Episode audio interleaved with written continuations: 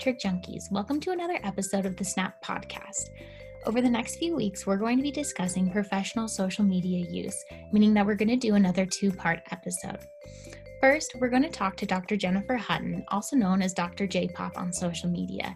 She graduated from Loma Linda University and started her career in adult ortho, but quickly transitioned into pediatrics, where she truly always wanted to be. She recently started her own private practice, but has been using Instagram and other social media platforms for quite a while. Let's see what she has to say about social media use and starting your own page the theme of this podcast episode and the reason that we chose you to speak is because we are talking to our students and new professionals about mm. social media, social media use, getting started, the ins and outs of it a little bit. And we know that you have a fairly successful page as Dr. J Pop. Yeah. I follow you on Instagram. Are you on any other um, media, social media platforms? I'm on Facebook. Um, but I'm most active on Instagram and Instagram, Facebook. I have a Twitter account, but I just I've I've chosen Instagram as my channel to to put all my focus on. Very cool. So, how did you decide to start social media and like use it as a way to talk about physical therapy? Yeah, so back in 2017, um, I was going to start teaching for a company called RockTape.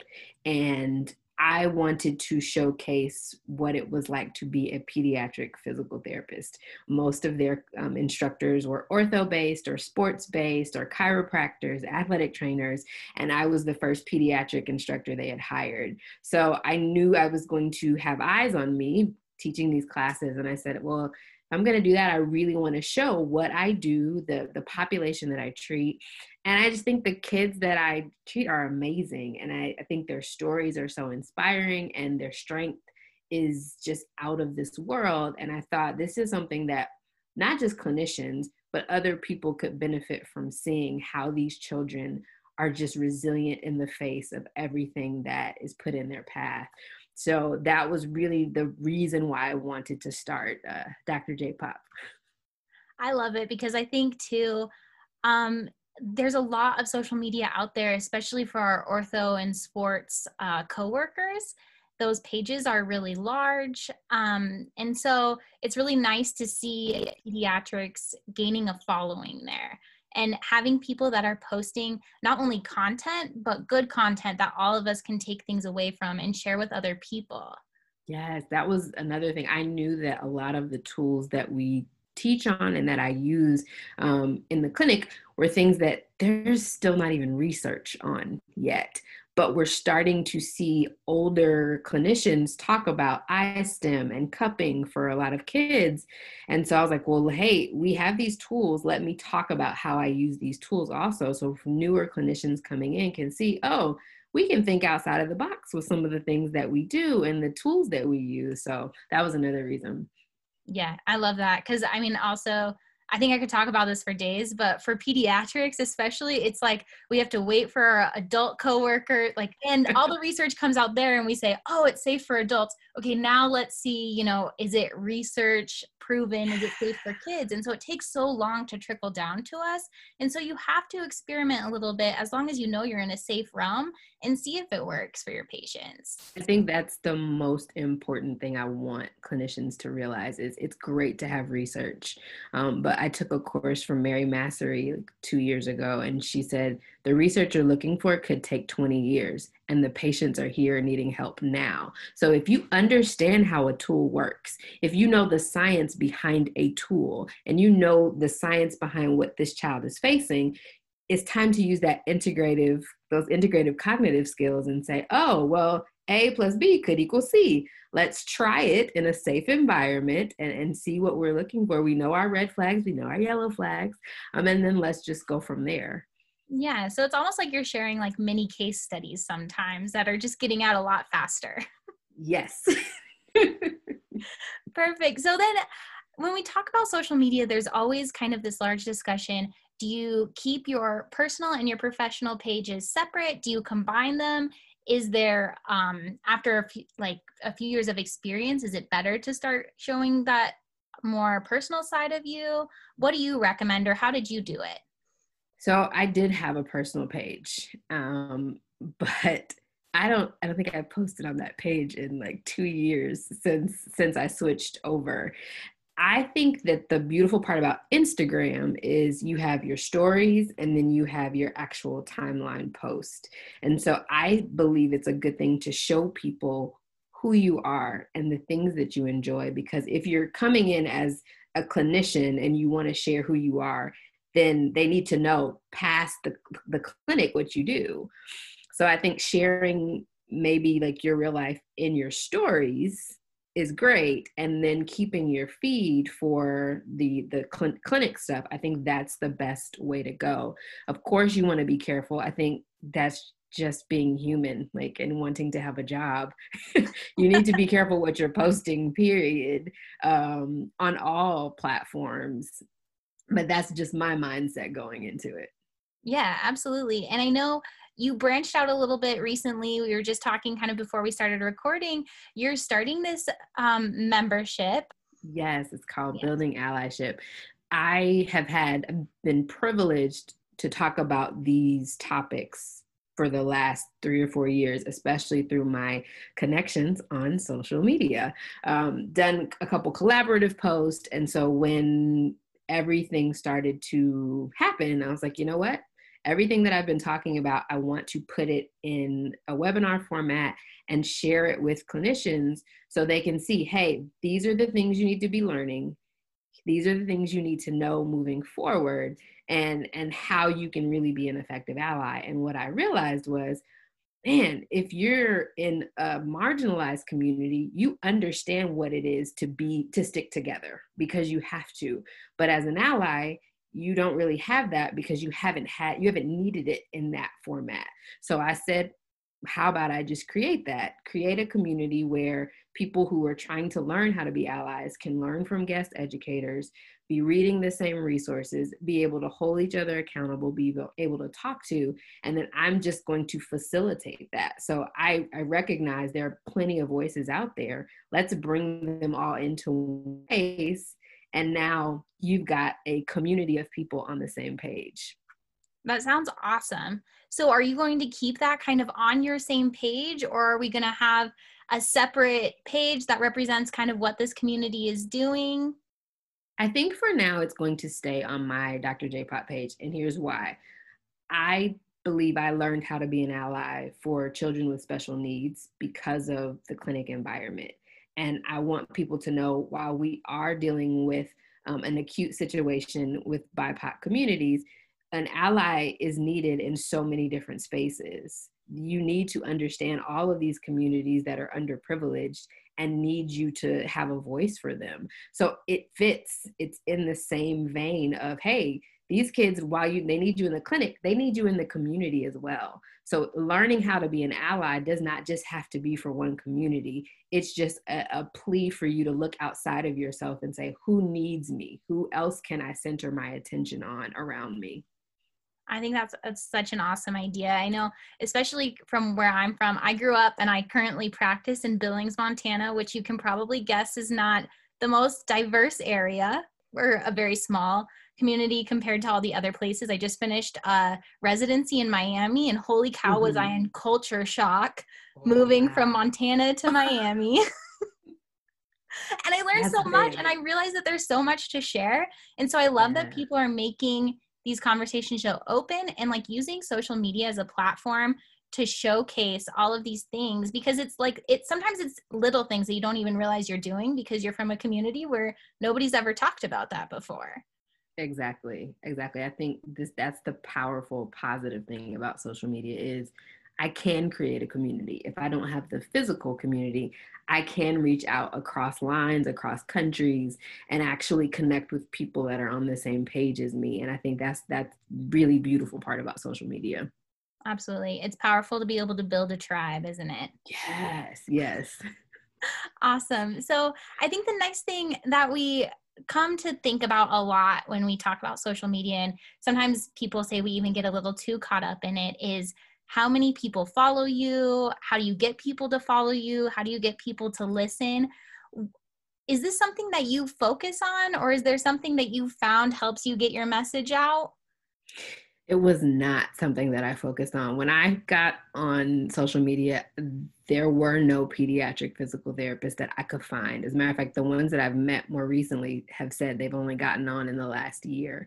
And so I knew that my follower base would always be small because I was like, I mean, there's not that many of us, but I don't care because I'm sharing something that I love. And so it didn't consider, I didn't consider, oh, I want to get to 5K or 10K. Um, I just shared my voice in the way that I felt comfortable. And I knew that the people who needed to read what I shared would come to me. And I think that's the most important thing is to decide what is your intention? Is do you really just want to get a, a high follower count? Because if that's the case, you're gonna have you're going to struggle if if that's the only thing that you're chasing. But if you feel like I have a voice that I want to share and you're comfortable with growing at the pace that is going to be specific to you, then do it. Do it. Find the thing that you love to talk about and get right in on that specific thing. Don't reach out to people to try to share your stuff. Don't, you know, try to do the things to grow. Just be yourself and share the things that you love, and it will happen organically. Yeah, it seems like that's kind of a theme from a lot of people that I've talked to is that, you know, you're passionate about it and passion almost like breeds influence because people want to listen to you because you're excited about what you're talking about. And so it's yeah. great to hear that that's a consistent message and that those are the people that are being successful are the people who are like you said doing it organically. Exactly. Exactly. I think um the people just also know if you choose to talk to the clinician if that's your goal, like if your target audience is a clinician, you likely will grow very slowly. If your target audience is a parent, then yes, you will grow fast because parents are like, give me all the things to make my child successful and help them meet their milestones. Um, right. But that's also something I realize I don't, I'm not really one who talks to parents. I talk to clinicians. I, I recognize long ago, I want to reach out to those younger clinicians who are coming in so that, that your target audience will dictate your following as well. For sure, because that changes the verbiage that you're using and what you're saying Definitely. a lot. That's great. So, do you use like certain apps or have you leaned on some people to help you make because your page is fairly cohesive in the sense that the color scheme goes together and there seems to be almost like a brand of what you're putting out yeah i so i didn't have a coach i had a friend who was kind of big in that space and that's the movement maestro. And so when i first started she and i had become friends and so she would just tell me what to do. And not in terms of what to post but like you if if you're dr j-pop tell people who you are so that they can know who you are because you don't show your face on your page you only show your kids really. So i did have while it wasn't someone i paid i had someone that knew what she was doing in that space to help me and and kind of tell me the apps to use. And so as i kind of picked up from her i learned what to do. And so that's why three years later it's a lot easier for me to to fit into a, my own mold. Um, but yeah i love PicStitch is one of my apps. Word swag is an app that i use. Um, let's see i have i literally have a whole folder of them um, record it to record my screen, video shop, Enlight, um, and InShot. Those are kind of the ones that I use. And now I'm pretty heavy on Canva. It took me a while to get kind of savvy with that one, but now that I am, it, it kind of gives me a wider range of options for my post. Um, so as new professionals, you know, we have to be kind of careful with our budgets. You know, because all of these apps say, okay, here's the free, and then you can pay a little bit more, and then a little bit more. And so, with your experience through using social media for a little while, have you found that some are better to use just the free version and some are worth paying for the more premium versions? The sad thing is, I don't remember what was free and what was not free. Here's my thing if you're going, I do agree on this one thing. If you're going to use an app that forces you to have a watermark when you post if you don't pay for it then either don't use that app or pay for that app because it just takes away from the post when you have somebody else's emblem just chilling in the corner of your post or when you do like the repost. Um, but I think if this is something that you want to do, invest. The apps are literally like 199. Like think about the type of post that you want to use and then invest in those apps. All right. I think that's excellent advice. Um, so when we're talking about having a social media presence, something that's new, especially with people getting furloughed, with um, COVID going on right now, people are really trying to find like a side hustle. And sometimes you can really monetize. Mm. you know anything online so have you found that you are able to monetize anything on yours and if you have been able to or you chose to when do you think is like the right time to do that I honestly just probably monetized for the first time this year. Uh, when everything happened, I created um, a webinar for for pediatrics, just like an evaluation webinar to to actually be a precursor to a course that I'm working on for pedi- general pediatric evaluation. Um, and that was three years in that I, I waited pretty much to to monetize. I hmm, I don't think there's a right time. I don't think I wouldn't say, hey, go for a year and then monetize. I would say when you start to notice that you have people who are coming to your page frequently and commenting and and you build a base of people who ask you questions something that they've asked repeatedly when you start to see the trends like oh they're always asking about this and they're always asking me these questions then look at how you can package something to to uh, give to them that's a really good way to gauge it i think um, especially because i mean we did go to school for a while to know what we know and you've had a few years of experience too and so with that comes a price tag um, just as it would with anybody's career. So i think that that's excellent advice. Exactly. So when we talk about posts you post a lot of kiddos on your page. How do you mm-hmm. go about gaining consent for that do you have a specific form that you have them fill out is it outside of clinic time or do you allow you know like a parent to take that picture during clinic and give to you so i um, uh, we had our hospital had an actual consent form that every parent had to sign because we were a teaching hospital. So there was never, you never knew when someone was going to just come in to take pictures of our peds rehab.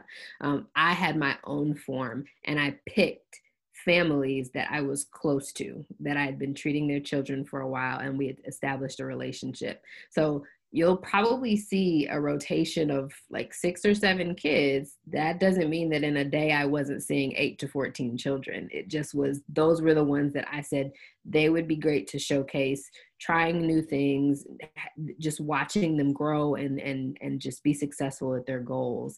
But I was very strategic. There was not a camera in every session. right. I mean, I would, it would just be like, okay, it'd be two months. And then i'd say okay well we've we've made some progress. We have some new things we're going to try. And the parents i'd tell the parents hey today we're probably going to record something. Is that okay? Verbal consent i would write that down. Um, and then of course the children like sometimes they want to see themselves. For sure. It can be a plus in your uh, session. When it comes to, especially with kids i mean that i don't put them there most of the times um, and i don't put any identifiers either just to make sure that they stay protected yeah absolutely because that's always and they are a vulnerable population as we've always learned yes. in school and everything like that and so it is important to keep those things in mind but it's also good to see things being done with kids too because we can demonstrate all we want but their understanding of our directions is totally different than the way we think them through sometimes and the way that exactly. their bodies move is just different and so it's good to see a littler human go through the motions of what we're trying to put them through definitely so after all of this, you've been doing this for a few years. If somebody came up to you and they said, Dr. J Pop, I really want to get into this social media game, what would you tell them as some recommendations as they're getting started? Well, the first thing I would say is establish your target audience. Decide who you want to talk to because I would say make sure that you choose a handle that is easy, something that is quick that you can, you know, and and catchy. A lot of times it it it helps to have a catchy um, handle depending on which format you choose um, or platform you choose.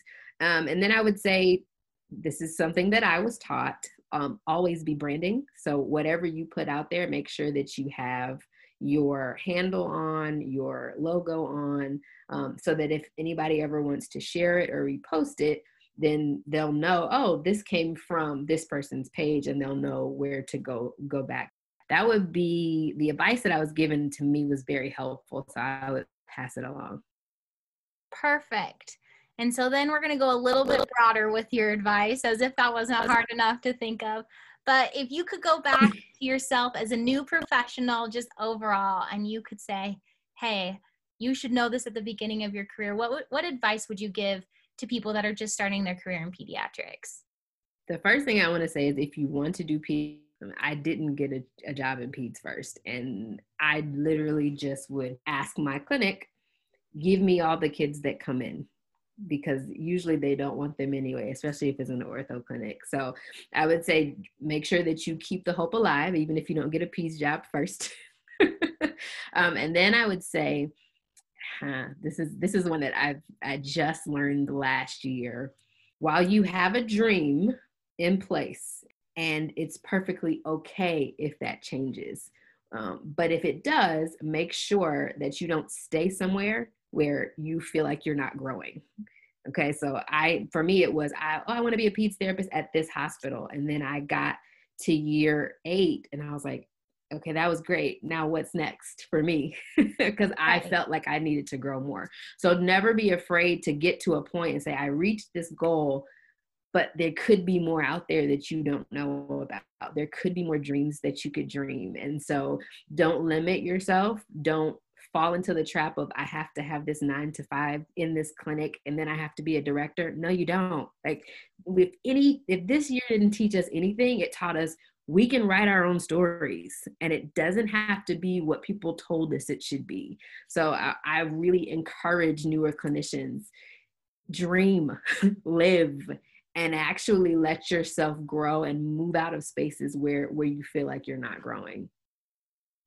I think that that is excellent advice. And I think that's hard too sometimes when you think you're in a good spot, but you don't really like it. And so, is it worth leaving? Is it worth leaving that little safety cocoon that you've built yourself somewhere to branch out and do something that, you know, is on your heart to do? I did leave. I left something that eh, it was very hard. I had relationships with coworkers. Growth was hard, but it has been worth it. Good. I'm so glad to hear that. Well, thank you for joining us. Thank you for answering all of my questions. I know there were kind of a lot, and um, sometimes there's not always a good answer, but I think that it was really helpful, especially as we start to branch out. Um, I'm part of our like social media committee for students and new professionals, so I know I took something away from this conversation. I think that's awesome. I think it's awesome that you guys are getting to to learn these things now um, and just be ahead of, of years ahead of where we were. well, it helps to have people who take the time to teach us. Yes. Well, anytime. Anybody have questions, reach out. Perfect. Wow. You know those conversations you wish could just go on forever? That's how I felt talking with Jennifer. I hope you enjoyed it just as much. If you did, please don't forget to leave us a review, subscribe, or share this episode with a peer. As always, thanks for listening.